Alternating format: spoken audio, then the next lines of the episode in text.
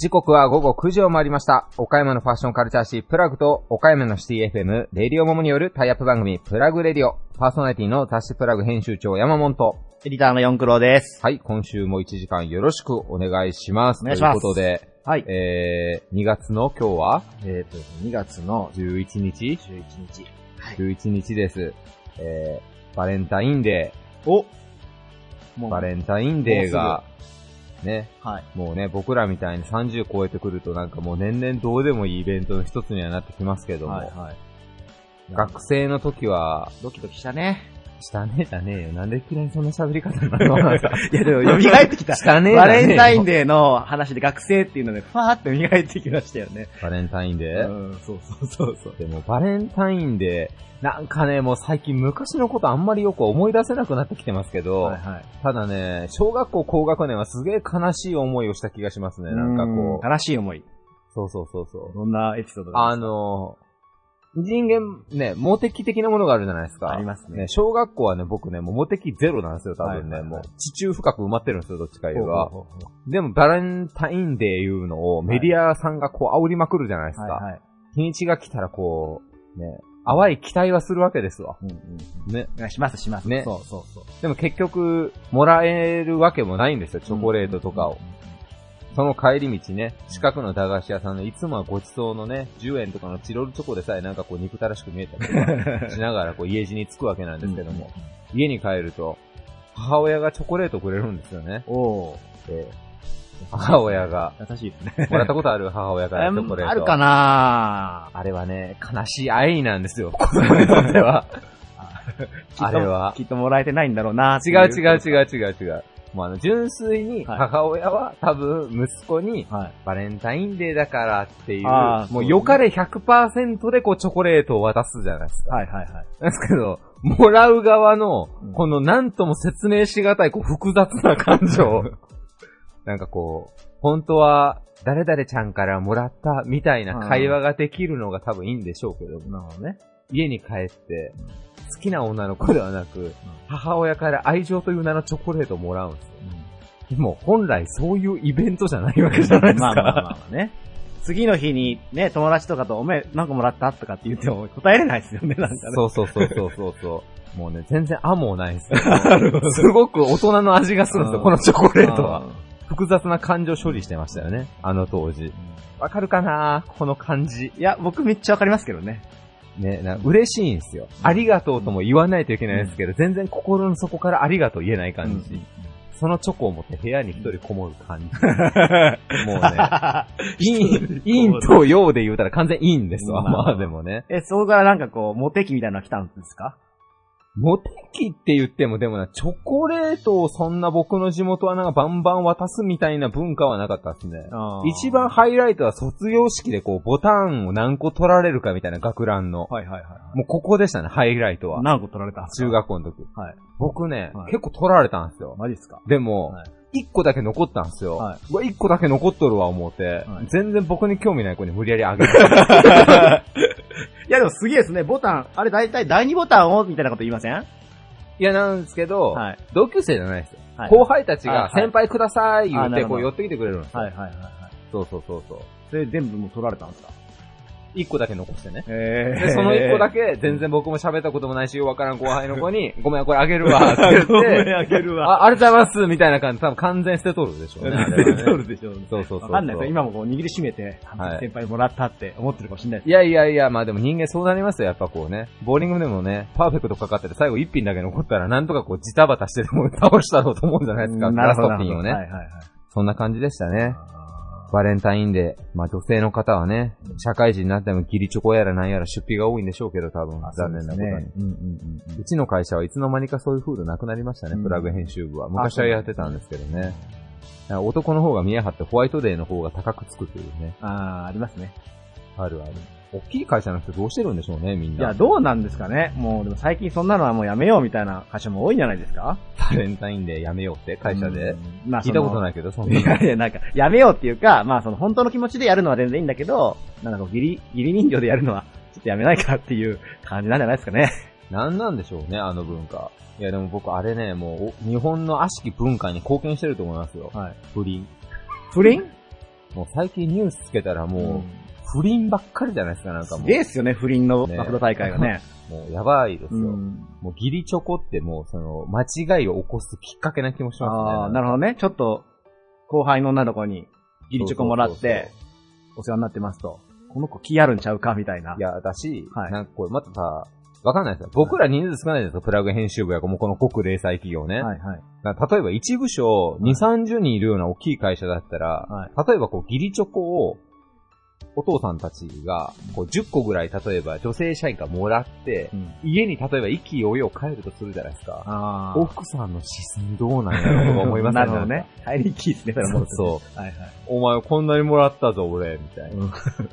うんあ、モテるのね、みたいな感じに、そんな感じ？になるやもしれず。逆に、うちの旦那こんなもらえるってすごいってならないですかね？それはね、いい奥さんあ、いですよね。いよ。それはいい奥さあんですよね。ね。うんでもちょっと考え、自分らがもしそういう立ち位置で、家に帰って嫁にそのチョコ見せるとき、ちょっとだけなんかこう、気まずないですかね。ああ、まあね。自然な感じで起きますよね、なんかね。自然な感じで、これ何って言われれて、あ、もらったよ、ぐらいの方で言っとった方が無難じゃないですか。なんかえ、ごめん、ちょっと何言ってるかよくわかんないですけど。持って帰って、お、こんだけもらったよって言うんじゃなくて。さっと置いといて、なんか、これ何って言われて、いや、もらったんだけど一緒に食べるぐらいがね、君、一番いいです。わからん。ちょ、俺も夫婦生活素人だけど、君絶対喧嘩するだろ、嫁さんと。なんでですか？それはいかんって。何ですか？家に帰ったらチョコがバーンと置いてあるんですよ。いや、さりげなく置いてあってだ、から、さりげなくなんで置くの目につくところに。え、隠すんですか？何のメッセージそれ？嫁さんに。いやいや、違う違う、隠すんですか？それ。隠すっていうか、まあ、それはちゃんと、こんだけもらったよっていうか、もしくは全く表に出さないか、どっちかでしょ。えあなたそれも完全相手に中指立つ。なんかこう。あ、そうなのかな？マジっすか？まあまあまあまあ。それは、それは、ちょっと、女性リスナーの人に聞かないとわかんないけど、ちょっとそれ女性心ちょっと違うんじゃないですか？ぜひあの女性リスナーの皆さんお便りの方でちょっとどちら派かっていうのをですね、ちょっと何。が正解か。あ、そうです、何が正解かはいはいいや、僕ちょっと本当にポカーンとしてるんで、何？ポカーンって。いや、本当にそこまで中指立ててる感じになってるんだったらちょっと申いや、し訳ないなかなんと思って。俺逆に、なんかそんな気がしますけどね、なんか嫁さんになんか、もらったチョコレートだけただ見せつけるみたいな感じ。はいはいはいはい。どやみたいな感じしないですか？いや、ドヤ感っていうか、まあ、なんかこう一緒に食べようみたいな感じで、きっかけは向こうに気づいてもらうっていう方がいいかなと思って。いや、っていうかさ、もう、岡山チョコやめましょうよ。何型します？いやいや、きびだんご。あー、それいいですね。。きびだんご。なんか、バレンタインデーって、まあ、一説には、そのチョコレート会社も、その販売戦略としてね、必要だみたいなこと言われるじゃないですか。一説っていうか多分本当でしょうけどね。まあそうなんもうでしょうね大キャンペーンでしょ。もううんまあまあ一番ヒットしたプロモーションでしょうね、戦略的でに。もそれをなんかこう、地元のなんかこう、名産品を渡すっていうのにすれば、いいっすね、そのアイディア。きびだんご会社さんに頑張っていただきたいですね、ぜうんひ。今年のバレンタインデーは、きびだんごでっていうね。なんかいいじゃないですか。うんなんかこう仲間を増やす的ななんか。そうね。ギリチョコはチョコじゃなくてきびだんごでしょ。あそういう意味じゃそれめちゃめちゃいいアイディアだと思いますね、本当に。うん。誰か考えとるわ、このぐらい。いやいやいやいやそんな、見たことあります？ね、みたいな。見たことあります？見たことないじゃなくて、みんな考えつくけどダメやろうな思ってやってないんですよ、多分。ね。だから誰でも思いつきますよ、そりゃ。それをちょっと一つやってみてほしいですね。なんか、きびだんごの会社さんに、岡山のね。ね、とある知り合いの方はね、塩チョコきびだんごいうのプロデュースされてましたけどね。すごいですねチョコレート入りもあるじゃないですか、多分はいはいきびだんごも。面白いです、すごい。岡山の皆さん、ぜひ、はい岡山のバレンタインデーは、はい。チョコレートの入ったきびだんごを渡すっていうキャンペーンをね、はい。ぜひやっていただきまあー、なるほど。ホワイトデーは？ホワイトデーはねホワイトデーはプレーンのきびだんごをっていう。まあまあ白だからね、もともとね。白なんで、うん。いいんじゃないですか？きびだんごいいね。すごい。すごいいいですね。きびだんごか、うん。桃。桃はないか、この時期。もうシーズンオフだからね。シュールだな 好きでした言うて、手に桃を持ってこう、両手で相手に渡してる女の子とか、こう、シュールですね。そういうの見れたら。いいな。岡山だから、きびだんごって言って、ね、こう、小ずつ、小ずつにっていうとパッケージもらえたら、な あ、こう プレゼントもらえたらめっちゃ嬉しくないですか？あなた、あれですね、やっぱもう、語彙力がなさすぎますよ。ちょっとね。アマゾンか。小ずつに。そうなんですよね。ちょっと昭和で、昭和だね。感じの昭和じゃねえ。バレンタインデーに小ずつに渡す。意味がわからない。まあ、ということでね、はい皆さん素敵なバレンタインデーお過ごしいただけたらなと思います。はい。えーそれでは参りましょう。えー続いては、岡山地元リーダーたちの思考を探るバリアスリーダーのコーナーです。誰もが知る有名企業から岡山の隠れたすごい企業まで約200名のリーダーの皆さんへインタビューをしてきました。毎回の放送ごとに数人ずつインタビューを公開していきます。今回のテーマは成功者の共通点。リーダーたちへのインタビューには岡山で頑張る皆さんの明日の活力になるようなヒントが隠れているかもしれません。ゲストは、バースコミュニティ合同会社代表高田真一さん。株式会社ひまま代表取締役新谷和幸さん。高取醤油株式会社代表取締役高取博直さん。塩本クリニック委員長野中博樹さん。T2K 株式会社代表取締役栗山武俊さん。OBJK 代表山下理沙さん。ジョリーファクトリー株式会社代表取締役丸尾隆人さんです。それではどうぞお聞きください。以上、フリートークのコーナーでした。Various leader produced by Plug Radio. 岡山倉敷を中心にレンタルスタジオであるスタジオバース、音響機材のレンタル、そして学童保育まで運営するバースコミュニティ合同会社、高田真一さんです。よろしくお願いします。よろしくお願いします。まずはじめに、レンタルスタジオバースさんのですね、はい。どのようなことをされているのか、教はいえてください。はい。音楽スタジオからダンススタジオ、またレンタル部屋、レンタルルームとしても、あの、提供させていただいています。主に音楽関係のバンドの方であるとか、はいダンスの方であるとか、そういった方々にお貸ししているという感じですかね。あ、そうですね。利用していただいております。で実は岡山県内でも数がいくつかあるとお聞きしたんですけれど、はい今、どれくらいあるんでしょうか？はい。今は現在5店舗あります。?5 店舗。はいス。タジオとしては結構な規模の数の展開なのかなと思うんですけれど、はい。はい、ここまで店舗展開されるにあたって、はい今までどのような経過をたどってきたか教えていただいてもよろしいでしょうか？えっ、とですね、一番初めに、あの、スタジオアジトっていうところを山の中で、あの、作ったんですけど、山の中。はい。山のもう工業団地の中ですね。えーそこで15年、今15年目になるんですけど、そこを作った時はですね、あの、道がほとんどなかったんですね。それで、お客さんが迷って到着しないっていう方も、がほとんどだったんですが、そこで10年ぐらい、えースタジオをしてて、それからもちゃんと、えーと街中に出ようということで、え5年前にスタジオバースっていうのを倉敷の四十線に作りました。うんなるほど。はい今その四十線の方で収録もさせていただいてるんですけれど、はいライブスタジオのような雰囲気のある素敵な空間ですね。あ、ありがとうございます。この5店舗ある中で、はいそれぞれの何か特色というのはございますでしょうか？そうですね。例えば、倉敷のこの四十線の店舗ですと、駐車場が、えっ、とです、共用なんですけど、64台が行けまして、駐車場止め放題という、まあ、そう言ったら怒られそうなんですけど、ははいい。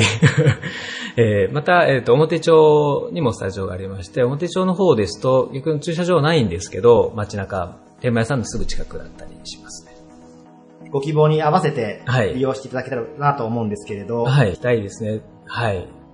加えて、学童保育まで運営されているというふうにお聞きしたんですけれど、はいもう少し詳しく教えていただいてもよろしいでしょうか？はい。えー学童保育なんですけど、やろうと思ったきっかけはですね、僕自身、あの、ちっちゃい頃全く自信がない子供だったんですね。ですけど、僕が大事だと思うことは自信を持つことが大事だと思ってるんです。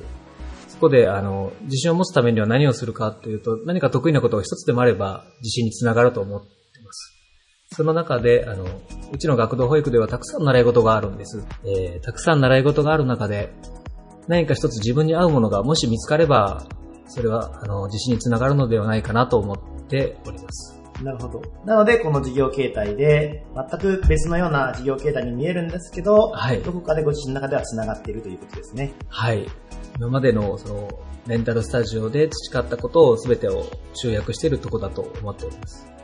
まあ、そんな、えー高田さんにご質問なんですけれど、はい今回のテーマである、はい成功者の共通点はいについて教えてください。はい。必要とされる会社になろうと常日頃思っております。これはお客様だけではなくて、スタッフからにも必要とされる会社にはなるためにはということは考えております。必要とされる会社になる、まあ、存在になる、はいいろいろあると思うんですけれど、どのようなことが一番大切だと思われますか？僕自身考えてもよくわからないんですね。なんですけど、相手が教えてくれます。すべてにおいて、相手がお客様だったり、スタッフだったりする、みんなが教えてくれると思います。なるほど。自らが導き出すというよりは、はい。周囲の方々、お客様、スタッフさんから、はいしっかりとはい。教えてもらって、はい。ちなみにその中で学ばれた具体的なお話とかはございます？かお客様はですね、例えばこのアンプが欲しいという方もおられたりとか、もっと広い部屋が欲しいだとか、たくさん言ってくださいます。なるほど。お客様のリクエストにしっかりとお答えする企業様ということですね。そうですね、できるだけそうありたいとは思っておるんですけど、なるほど。ありがとうございます。では、最後に若い世代へのメッセージをお願いします。はい、えー、自信を持って欲しいですね。そのために何か一つ得意となるものを見つけてもらいたいと思っております。ぜひ皆さん、あの、岡山で5店舗、本当にそれぞれ素晴らしいコンセプトを持って、えーレンタルスタジオされておりますので、ぜひ、スタジオバースさんチェックしてみてください。ゲストは、バースコミュニティ合同会社代表の高田真一さんでした。ありがとうございました。ありがとうございました。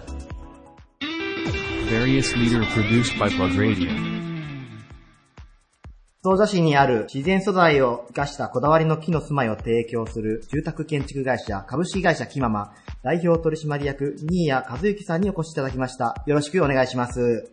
よよろしくお願いします。株式会社キママ、新谷和之です。ろしくお願いします。お願いします。はい新谷さんのこれまでの経歴などを教えていただけたらなと思います。はい。はい。えーとですね、えー二十歳の時に、あの、大工の修行の道に入りまして、7年間修行を行いました。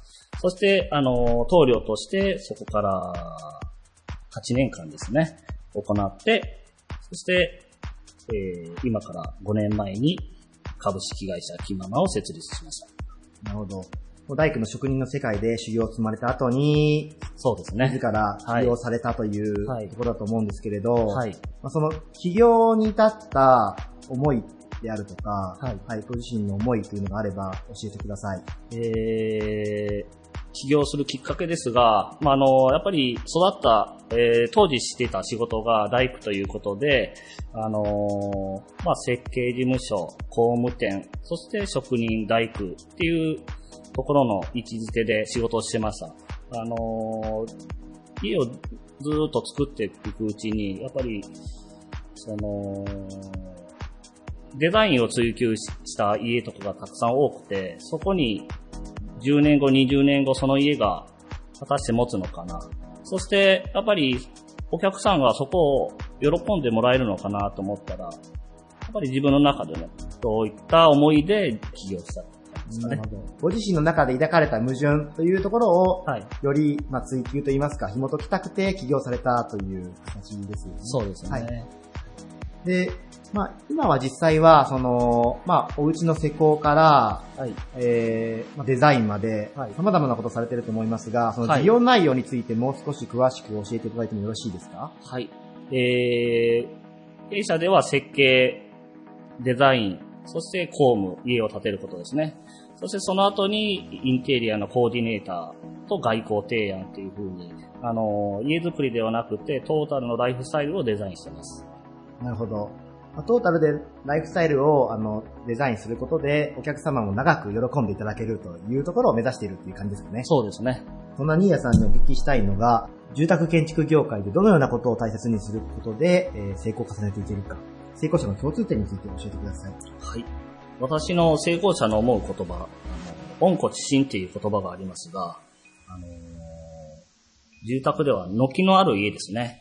あの、日本の風土っていうのは雨、たたくさん降る地域で、また直射日光も日差しが強い地域なんですが、現代の住宅では、ローコストが過剰になったりとか、デザイン性の高い住宅が過剰になったりして、ローコストを求めるところで軒をカットしたりとかっていうことなんですが、うちの方ではあの、軒が出して、この雨を遮ったり、直射日光を遮って室内の温度をコントロールしたり、またあの、雨を遮ることで壁の汚れとかを防ぐっていう風なところで、向きの家を提案していきます。なるほど。まあ、住宅の中での温故知新といえば、まずその昔からある形の木ですよね。はい。それにもま大事な意味があるというところで、はい。はい、時代の流れとともに忘れられがちになりつつあるのですが、はい。やはりしっかりと意味があるというところを大事にして選択をしてほしいということですね。そうですね。はい。ありがとうございます。それでは、あの、これから頑張る世代への応援のメッセージを最後によろしくお願いします。はい。えー、今後、まあ建設関係に携わる方であったりとか、またマイホームを建てたいな、建ていく方に、あの、伝えたいんですが、やっぱり一生に一度しか建てれないと思うんですね。やっぱり皆さんの流行りで建てるののではなくて、やっぱり自分たちが、あの、定年退職を迎えて、おじいちゃんになった時に、どのように暮らしているか想像していただいて、やっぱり、その、20年、30年ではなくて、40年、50年、そして、まあ、次の世代にも引き継いでいけれるような家をしっかり選んでいただきたいなと思います。あありがとうございます。非常に木の素材感あふれるぬくもりのあるお家になっております。えーぜひこれをお聞きの皆さんも、あの、長く大切に住める家をお求めの方は、ぜひ、木ママさんの方へお越しになってください。今日は本当にありがとうございました。ありがとうございました。Various leader produced by Plug Radio. 日本の食卓になくてはならない醤油を1905年創業以来、岡山備前で愛情感謝を込めて醸造を続ける老舗企業高取醤油株式会社代表取締役高取博直さんです。よろしくお願いします。あよろしくお願いします。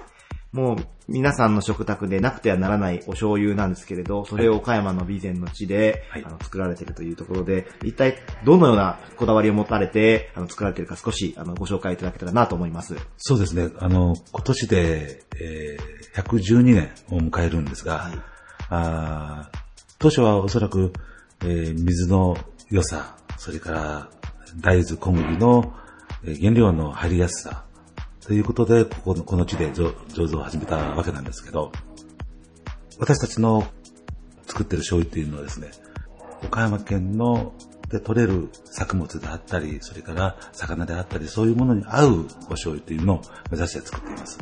それはですね、えー例えば、瀬戸内で取れるあっさりとした、えー、タイとかヒラメとかっていう刺身にですね、よ、こうドロッとした醤油がかかってるんでは、えーそのタイやヒラメの味がわからなくなってしまうんですね。それに合うお醤油っていうのは、さらっとして少しまろやかである醤油。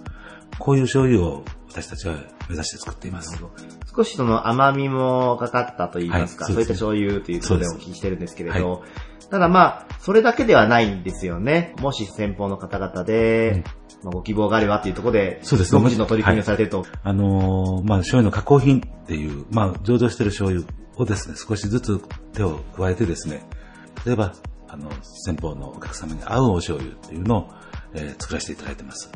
はい。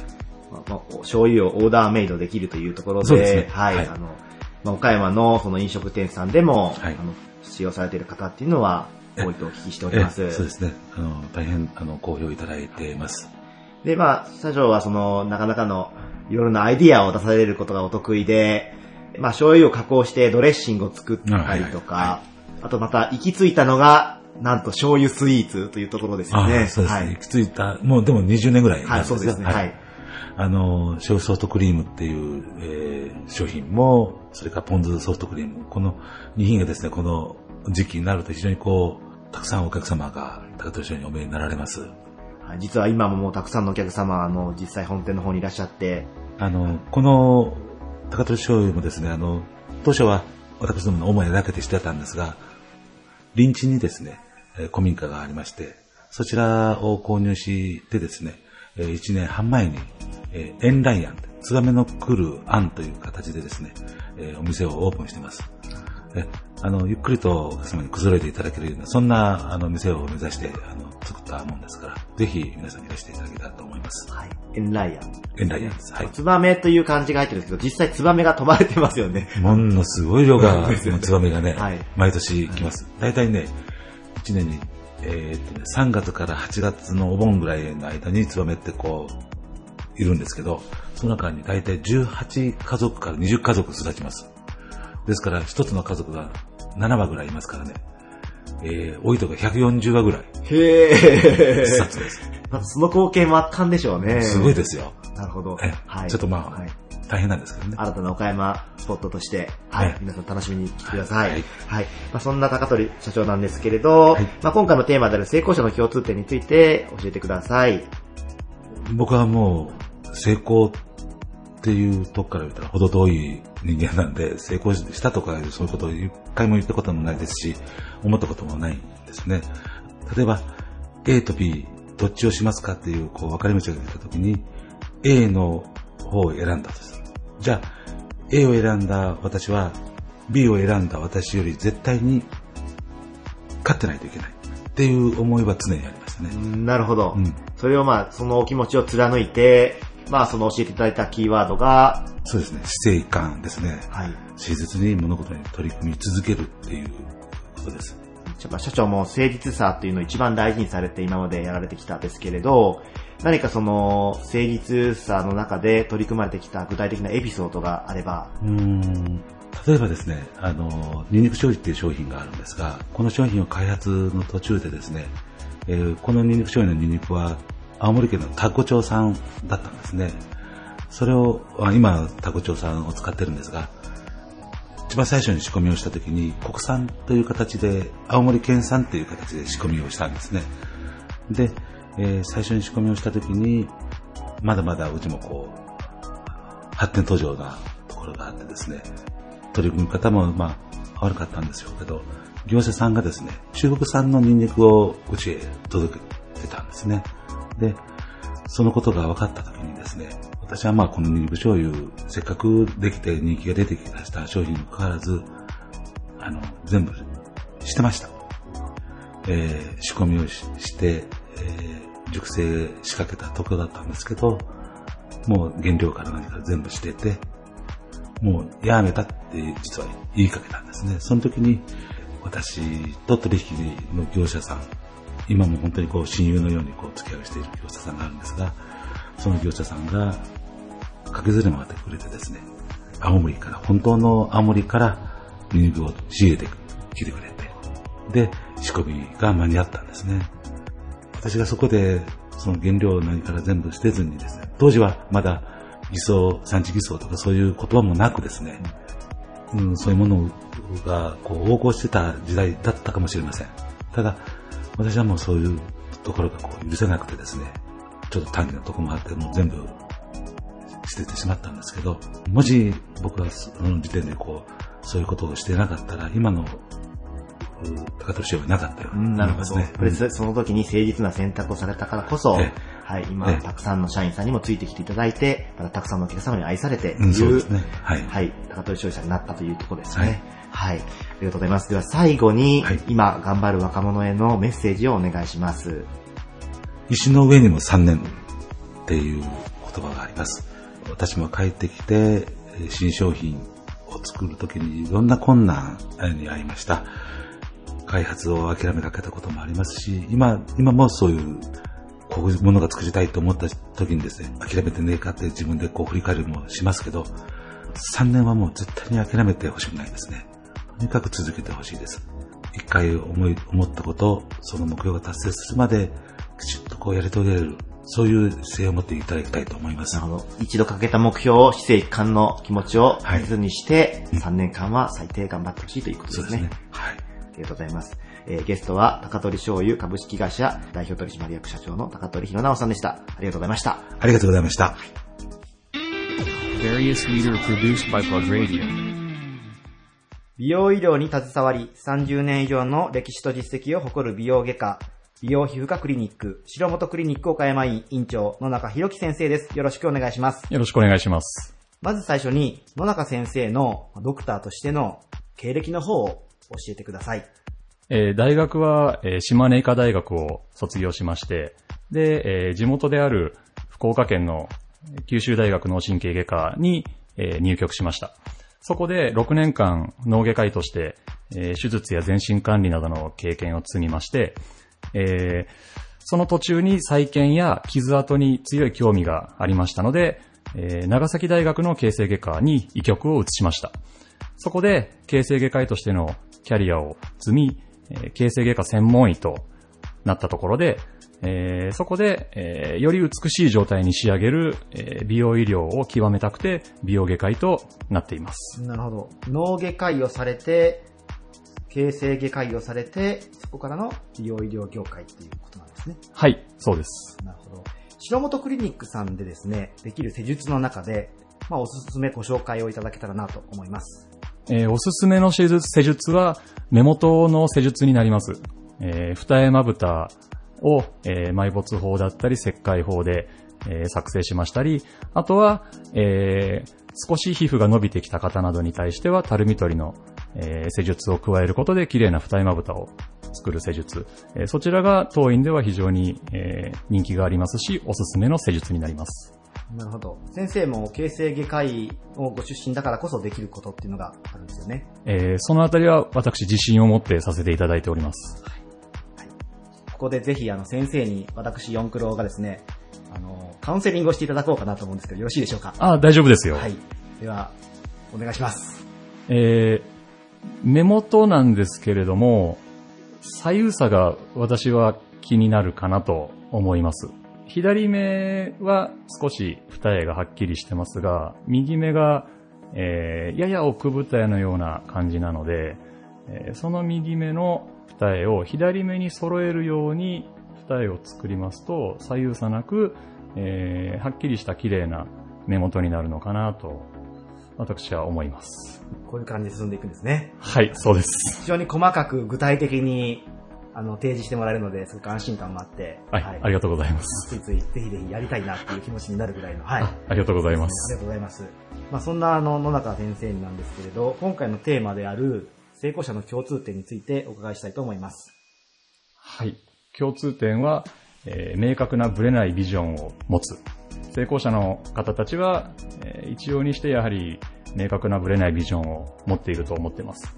ビジョンも短期、中期、長期と、それぞれのビジョンを持っていて、えーある程度そのビジョンを明確にすることで、到達点を評価えーすることができます。そこで、漠然とではなく、具体的な目標に向けて、え努力することができるようになる。その目標に到達していれば、自信を持って次に進むことができますし、到達していなければ、到達していない、それなりの理由を考えることで、方向転換することができます。美容外科業界は競争がものすごく厳しいんですけれども、そのビジョンがぶれなければ、え独自の特色を出しながら患者さんに信頼してもらうことができ、えー評判が広がっていくことでさらに多くの患者さんの信頼を得ることができ、そこで結果として、えー他のクリニックとの差別化につながっていくと私は思っています。なるほど。明確なブレないビジョンを持つということですよね。はい。はい、先生の中で特に大事にされているビジョン私のビジョンは、とにかく先ほども言いましたように、患者さんに信頼していただくというのが、漠然とはしてるんですけれども、ビジョンにあります。で、そのビジョンの具体的な結果として、患者さんからの紹介が多かったり、もしくは評判が非常に上がることで、白本クリニックが、えー非常にいいと聞いたっていうふうに来ていただいたりしてもらうことで、えー自分の目標が、えー到達して、え方向性も間違ってないんだなと思うことができます。なるほど。目の前の患者さんとしっかりと信頼関係を結んで安心して施術まで行くというところですね。はい。まずはそこからだと思っています。はい、ありがとうございます。では最後に若い世代へのメッセージをお願いします。はい。美容医療に対して、えー悩んでいる方も多くいらっしゃると思うんですけれども、気になった時が美容医療のベストタイミングだと思っています。プロフェッショナルな立場から、それぞれの状況に応じた最適な施術方法をご提案できます。悩まれているのであれば、一度専門家の意見を聞きにいらっしゃいませんか？来てよかったと思っていただけると思います。ありがとうございます。もし迷われていたら先ほどみたいな安心感のあるカウンセリングをしていただけるということで、はい。はい、ぜひあの白本クリニックの野中先生をご指名いただけたらなと思います。はい。ぜひよろしくお願いします。はい。ゲストは白本クリニック岡山院院長の野中博樹先生でした。ありがとうございました。ありがとうございました。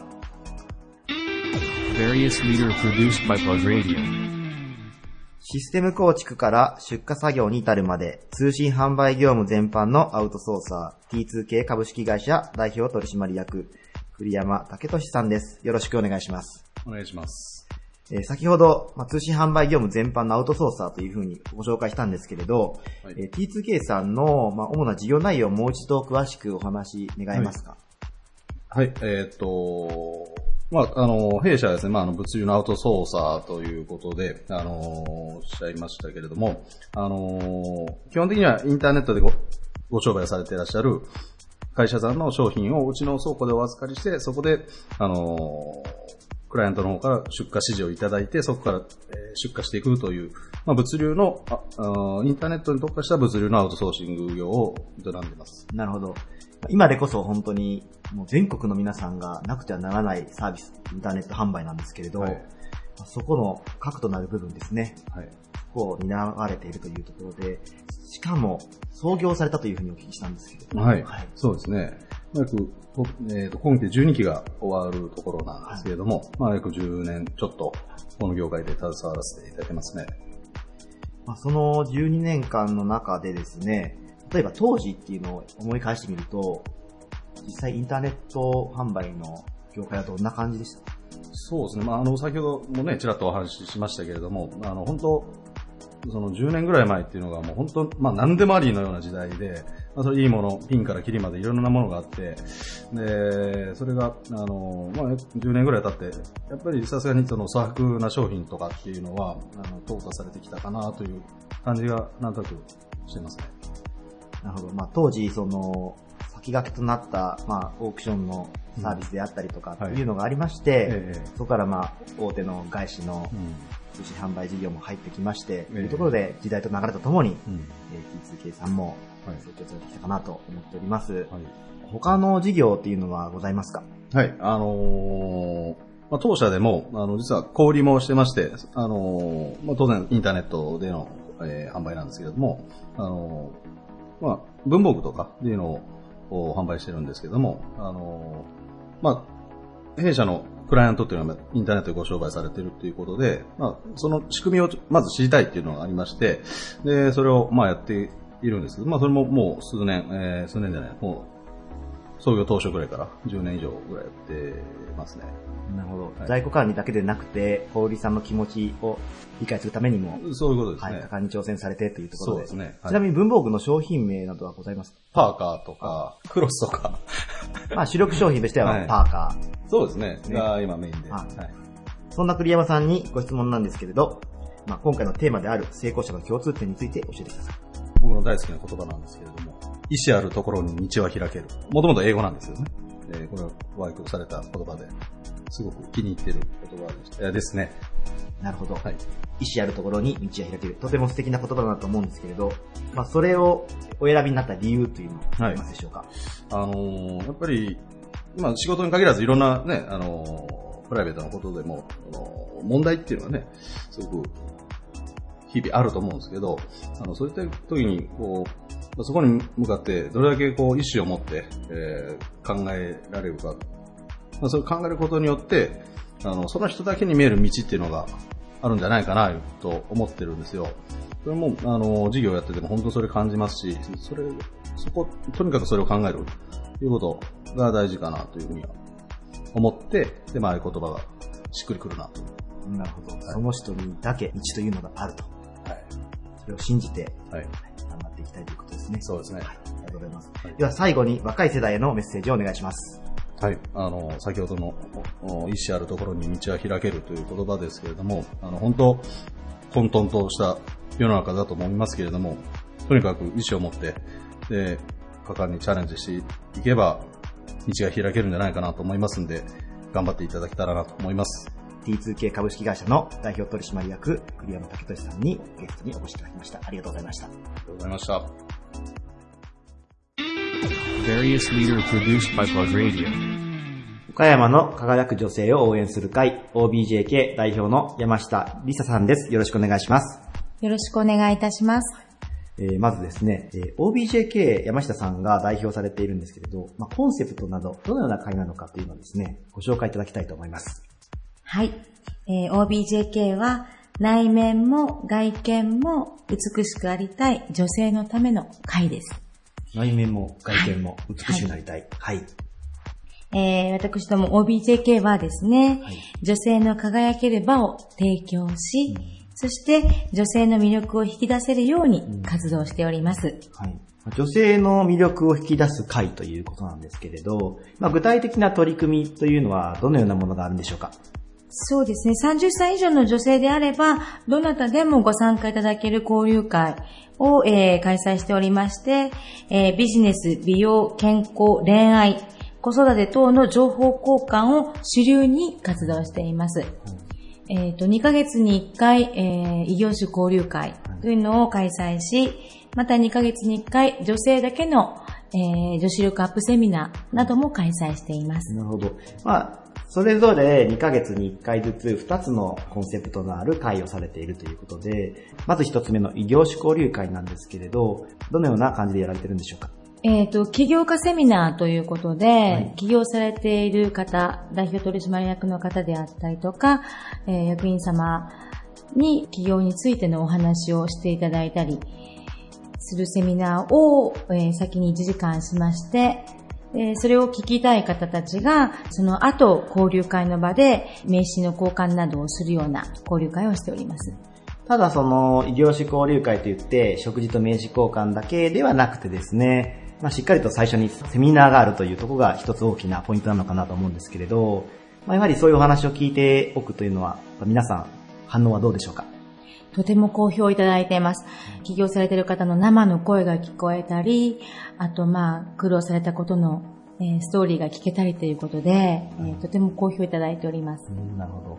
そういうお話を事前に聞くことで、その後の交流というのもよより深まるんじゃないかなと思うんですけれど。そうですね。なかなかお近づきになれない方との名刺交換ができたりとか、同じ思いを持っている人たちが交換で、名刺交換ができるので、とても盛り上がっていいのではないかとありがとうございます。そしてもう一つのですね、女性の会ということなんですけれど、こちらはどういったものなんでしょうか？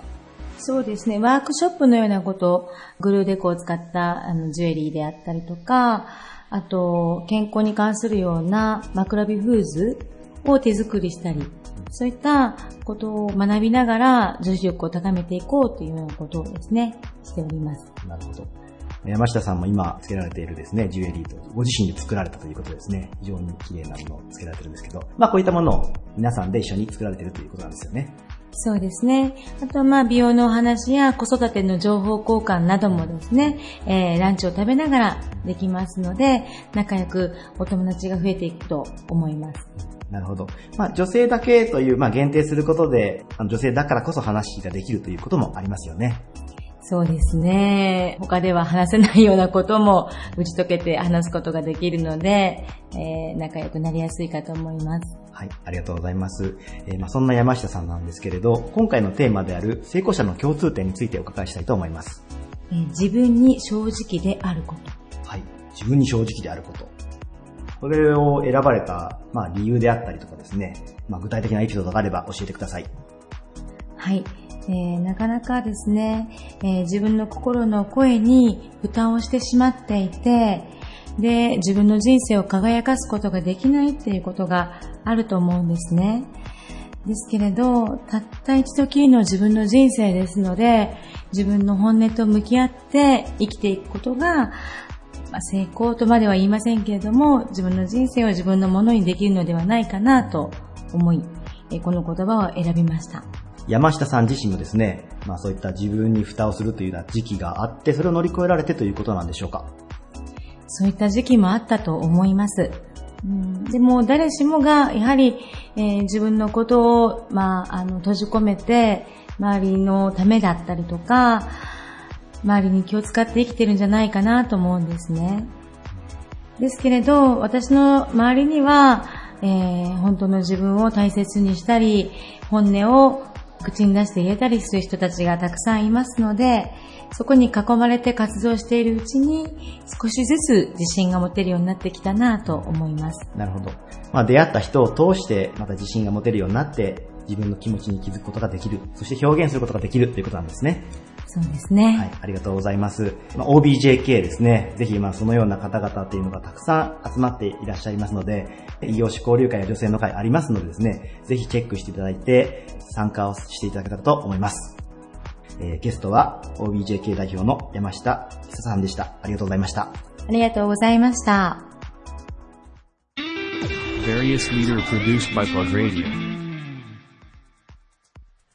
建築事業と保険事業でお客様に豊かさと喜びを提供する企業、ジョリーファクトリー株式会社代表取締役、丸尾隆人さんと取締役の稲田美香さんです。よろしくお願いします。よろしくお願いします。はい。もう突然なんですけれど、最初に、えー今回のテーマである成功者の共通点についてお二人にお伺いしたいと思います。えっと、まあ、弊社の方の理念でもあるんですが、家族の豊かさを支える、えーそんな存在でありたいということで、まあ、お客様のことを一番にも考えて、えー豊かさを支えていきたいなという思いでやっております。なるほど。理念でもあるということなんですよね。はい。はい。ありがとうございます。で、丸尾さんが保険のことに特化してやられていて、はい。伊沢さんが建築について特化してやられているというはい、そうです。形でよろしいでしょうか？はい。えーではまず、えー建築の部分で、えー稲田さんにお聞きしますが、今どういったお気持ちで、その建築事業の方に取り組まれていますか？教えてください。はい。お客様とのヒアリングの時間を、えー大切にしながら家づくりの方を進めていっているんですけれども、まあ、例えばですが、そうですね、ヨンクロさん、お家を建てるとなった時に、はい。何を一番基準に考えたいと思いますか？そうですね。まあ、まずは、やっぱりその、うんうんうん。過ごしやすい、うんあの、レイアウトっていうのがあればなと個人的には思います。あーありがとうございます。そういう動線とかって、例えばですが、まあ、家族で団らんを取るスペースに重きを置く。キッチンで食事を作るとき、まあ、洗濯をするときとか、こう、生活の動線すべてにおいてに、またプラスアルファで、その憩いの場だったりとか、まあ、そうですね、子供たち、まあ、親御さん、何世代で住むかとか、まあ、いろんな問題があって、それをこう、たくさんこう聞きながら、お話を伺って、間取りを考えていくんですけれども。今のように、動線がいいなと言われる方、それから、が、性能がとか、皆さん、その言われる内容って様々です。家の中のことに関してだと、例えば、もう細部に行くとですね、インテリアだったりとか、いや、こんな雰囲気にしたかったとか、このソファーが置きたかったとか、もう本当に皆さん様々なんですね。なので、これに特化しているっていう考え方ではなくて、そのお客様の考え方に一緒に賛同しながら、そのお客様がもしプロの目を使って、プロの目を通して自分が物事を見たときに、どういうふうにするのが最適かというところで、ご提案ができるかをこう自分でヒアリングしながら、そのお客様の目になるような打ち合わせを心がけてかけてます。なるほど。はいつまり、お客様がどういった家を建てたいかという、はいお気持ちの代弁者となって、そうですね。で、ヒアリングをしながら、ディスカッションしながら、理想のお家作りをしていくというところを、そうですね。はいはい。とても素敵な、あの、お気持ちだと思います。ありがとうございます。で、続いて、えー、丸尾さんにお聞きしたいんですけれど、はい保険業というところで、はいはいこうされてるんですけれど、まあ、どういった思いで保険事業に向き合われてるんでしょうか？そうですね。あのーまあ、保険って、こう、複雑でわけわからないって言われる方がやっぱりすごく多い中で、やっぱりまあ、えー1円でもお金をかけていただくんであれば、できるだけ小さなお金で、できるだけ大きな保証を持っていただきたいっていうのはやっぱり一番あるんで、えーその中でもお客様のご要望に合わせて、えーお子様のことを、将来のことを、えー将来自分たちの年金のことを、えー今の日本の、えー社会保障をベースにですね、えー足らずの部分をどういうふうにまあ補っていくかっていうお話を中心にさせていただいています。なるほど。はいそして、その二つの事業が建築事業と保険事業が合わさった事業だと思うんですけれど、はい。こういった形は、一つの会社でされるということはよくある形なんでしょうか、いや、結構珍しいんではないかなというふうに思います。はい。珍しい、はい。ねそれをあえてされようと思った意図であるとかですね、はい。思いについて教えてもらってもよろしいですか？そうですね、えー、前職本当に、えー、建築の、まあ、ハウスメーカーで仕事をさせていただいている中で、本当にまあ、やりがいもあってですね、えー、いい仕事をさせていただいてたんですが、その中で、ただ、やはりまあ、私の力不足もありながら、えー、まあ、お住まいいただいて3年、5年お付き合いをさせていただく中で、あの時やっぱり図面から削った和室を、やはりまあ、やっとけばよかったとか、リビングもうちょっと広げとけばよかったとか、えー、それはまあ私もお勧めはしたんですが、やっぱ予算の都合上削るという形になったお客様、まあたくさんおられます。で、その中で、ああの時にもし戻れるんだったら、こうキッチンこだわってこうしとったなとか、お風呂こだわってこうしとったな、えー、和室つけたかったなとか、えー、玄関もう少し広げとったなって言われるお客様やっぱりすごくこうたくさん見てくる中で、えー、まあ人生におけるライフプランの中で、まあお金の、え流れっていうのをもう少し具体的にきちっとご提案ができていれば、そこにもう少しお金を入れていただいてもお客様のイメージ通りの人生設計を組んでいただくことができたのかなっていうことをちょっと振り返った時に、ファイナンシャルプランナーの資格を取って、えお客様と一緒にですね、人生、豊かな人生のご提案をできたらなっていうふうに、まあ、こんなふうに思って、両方のご提案ができたらいいなっていうふうに思ったのがきっかけでした。なるほど。両方だからこそ、その無駄なく、効率よくそうですね、まあ、できると。そういうことですね、はい。ありがとうございます。その二つのミックスされた事業について稲田さんはどう思われますか？そうですね。あの、トータルでお客様にご提案できるというのはもう本当に非常に私たちにとっても嬉しいなと思うことですし、お客様と同じだけ同じ温度で喜べるので、そうですね。本当に家族の豊かさを支えるって、いろんな多方面から考えることができるんですけれども、お引き渡しして終わりじゃなくて、ずっとその後も、10年後、20年後、30年後、そこに住まわれて、楽しく過ごされるお客様のことを考えることができるのは、本当に幸せだなと思います。ありがとうございます。では最後に若い世代のメッセージをお願いします。まずは、えー、丸尾さんからお願いします。はい。と、まあ、私がいつも心がけてることですが、えー、プロとして、まあ、お客様からお金をいただく以上、お客様にとって、まあ、最大限メリットのあるようなご提案ができるように、えー、そういうふうなご提案ができたらいいなというふうに、あの、思ってますので、まあ、これから仕事でキャリアを積んでいかれる若い方々にもですね、そういうふうな思いを持ってもらえたらいいんじゃないかなというふうに思います。プロの意識をというところですね。そうですね。ありがとうございます。では続いて稲田さんお願いします。はい。えーこの業界、今、あの、建築業界なんですけれども、若い世代の方が、えー減りつつあります。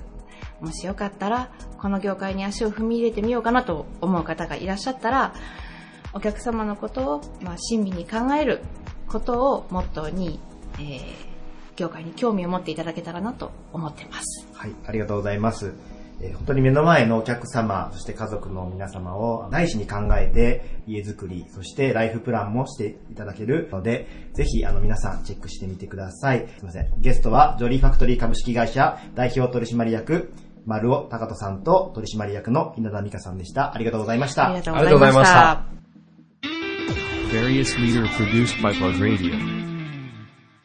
以上、バリアスリーダーのコーナーでした。番組終了後には、ポッドキャストでも番組を配信しておりますので、聞き逃された方はぜひぜひ、ポッドキャストの方で番組のアーカイブ探してみてください。ということで、えー、お便り読んどきましょうかね。はいいただいてるやつを。はいでは、四九六お願いします。えー津山市かぐや姫さん、女性30歳の方からのお便りです。えー友人と昔話山手線ゲームをしていたのですが、桃太郎はみんな話せるのに、なぜか金太郎は誰もが曖昧。キャラクターはめちゃめちゃ有名なのに、なぜみんな曖昧なのか不思議に思いました。そこで、えーお二人に、このあ曖昧な現象の解説をお願いします。ということで。えー、四九六君、スルーで行きましょうか。いやいや次のお便りに行きましょう。いやいやいや、え、でも金太郎って話わかります？わかりますよ。マジっすか？まさかり担いで金太郎でしょ？そうそうそう。まあ桃太郎みたいにそのつらつらと、なんてストーリー性みたいなのあります？熊と戦うんですよ。それなんで戦うんですか？熊と。いや、今じゃないですかい。やいや、悪い、悪いことした熊をやっつけるんですよ、強い金太郎が。ただ、それだけの話ですよ、いやいや金太郎が。あ、そう、でも曖昧じゃないですか、それ。なんか、なんか桃太郎って言ったら、なんか桃から生まれましたと。川からね、か川から桃が流れてきて、桃から生まれて、桃太郎だって名付けられて。でね、鬼をやっつけに行くぞって言って、犬猿キジと出会ってとか、すげえストーリー性あるじゃないですか。いい、話せるんですよ。浦島太郎も話せるんですよ。でも、金太郎って、あんだけキャラ立ちしてて、もちろんその、桃太郎、浦島太郎、金太郎ってその三大キャラぐらいに選ばれるのに、ストーリーがめちゃくちゃ曖昧なんですよ。僕もこれ共感したんですよ、全然曖昧じゃないですよ。ハッシュ連合っていう暴走族の元ヘッドが、建設会社の社長に上り詰めて引いてはもうね、あれですよ、石油王ぐらいまでなるっていう話ですよ。それね、サラリーマンやからね。サラリーマン金太郎ねね。サラいや、いや、リーマン金太郎。不思議だなと思ってね。なんでこんな曖昧なのかなってね。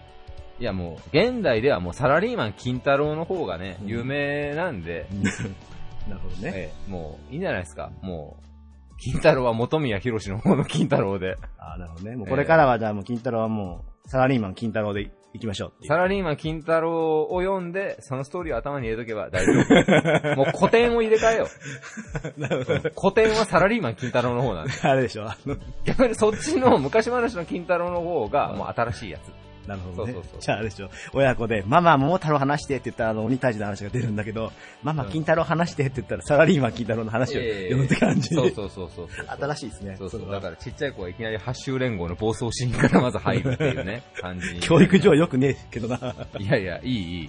あれ サクセスストーリーですから、あれは。あ、まあまあ確かに確かに。えサクセスストーリー。サラリーマンでもあそこまで伸びていけるっていうね。そうそうそう。気合があったら人間いけるっていう話なんで、なんで、かぐや姫さん、サラリーマン金太郎をぜひ読んでください。僕も大好きな漫画の一つです。OK です。ありがとうございます。はい。もうお便りいいんですか？今日は。えーっと、またお便りもう一本言っときましょうか。じゃあ。じゃあもう一個言っときましょうか？はい。はい。えー、最近、クローン人間ではないかと囁かれる山本さんに質問です。ちょっと待って、だ、誰か言いなさい、誰か。お、お名前。岡山市遺伝子組み換えだ、岡山市遺伝子組み換え男子さん、男性25歳。はい。すでにクローン人間ではないかと囁かれる山本さんに質問です。クローンザルが誕生したニュースを見たのですが、将来的にクローン人間が誕生すると起こる、まあ、利点と欠点について教えてくださいっていう。あのですね、二つだけ言いましょう。えーっとね、あの、絶対に書いてないような言葉を足して僕を攻撃するのはやめなさい、君はいい加減に。って、これは。攻撃じゃないって。そして、リスナーの皆さん、あのね、困らせないでっていう感じですよね、なんか。確かにね僕、科学者じゃねえし、みたいな。でも、いや、でも、クローン人間って、なんかもう今できるでしょ技術的には。だってだいぶ昔に羊のクローンのニュースあったじゃないですか。もうそうですそうです10年ぐらい前じゃないですか、あのニュースあったの。で、なんか最近、また、クローンの猿を誕生させたんですよ、中国が。ほヤフーニュースとかで僕見たんですけど、ほそれめちゃめちゃそっくりで、本当にクローンなんだですって。で、猿がいけるってことは、はいもうこれはもう完全に人間も視野に入れてるんじゃないかっていうふうに、また、ガヤガヤ言ってて。いや、まあ、だから、あれですよ、もう。あとはもうね、だから病気の人の臓器が、なんか複製できるとかあるんでしょうけど、あとはもう人間の倫理観の話ですよ。倫理観の話です。倫理観ね。まあ倫理観大事ですけどね。ええ僕は倫理観的には僕は NG っすね、クローン。あ、マジっすか。えでも、なんかこう、クローン人間ってこう、なんていうんですかね。要は、ちっちゃい自分が生まれてくるっていう感じじゃないですか。逆にめっちゃ可愛いんじゃないですかね。えもうあなたいろいろ屈折してますね。マジっすか。あなたもう編集部入って結構もうメンタルがやられてるんじゃないの？やられてないですよ。やられてないですよ。もう、あああなたみたいな人が頭良かったら、マッドサイエンティストになるわけですよ。だから、ダメダメ、ダメダメ。どういうことですか？マッドサイエンティストになるんですよ、あなたが。自分の小さい幼少の頃を見ていけるっていう。いや、だから、ダメだって。ダメだって言ってんじゃん、だからク。ローン人間は NG ということ NG です。はい。NG ですねな。のでもう考えないでください、そういうことは。はい。はい遺伝子組み換え男子さん。はい。4クロあの、リスナーさんからの手紙に一言付け加えて僕を攻撃するのはやめてくださいね、本当にもう。いいですね。はい。今週もあっという間の1時間でしたが、はい。えーね、冒頭言いましたけども、皆さん素敵なバレンタインデーをお過ごしいただけたらなというふうに思います。はい。はい。それではまた来週もこの時間にお会いしましょう。バイバイ。This radio produced by Okayama Premium Magazine Plug. See you next week.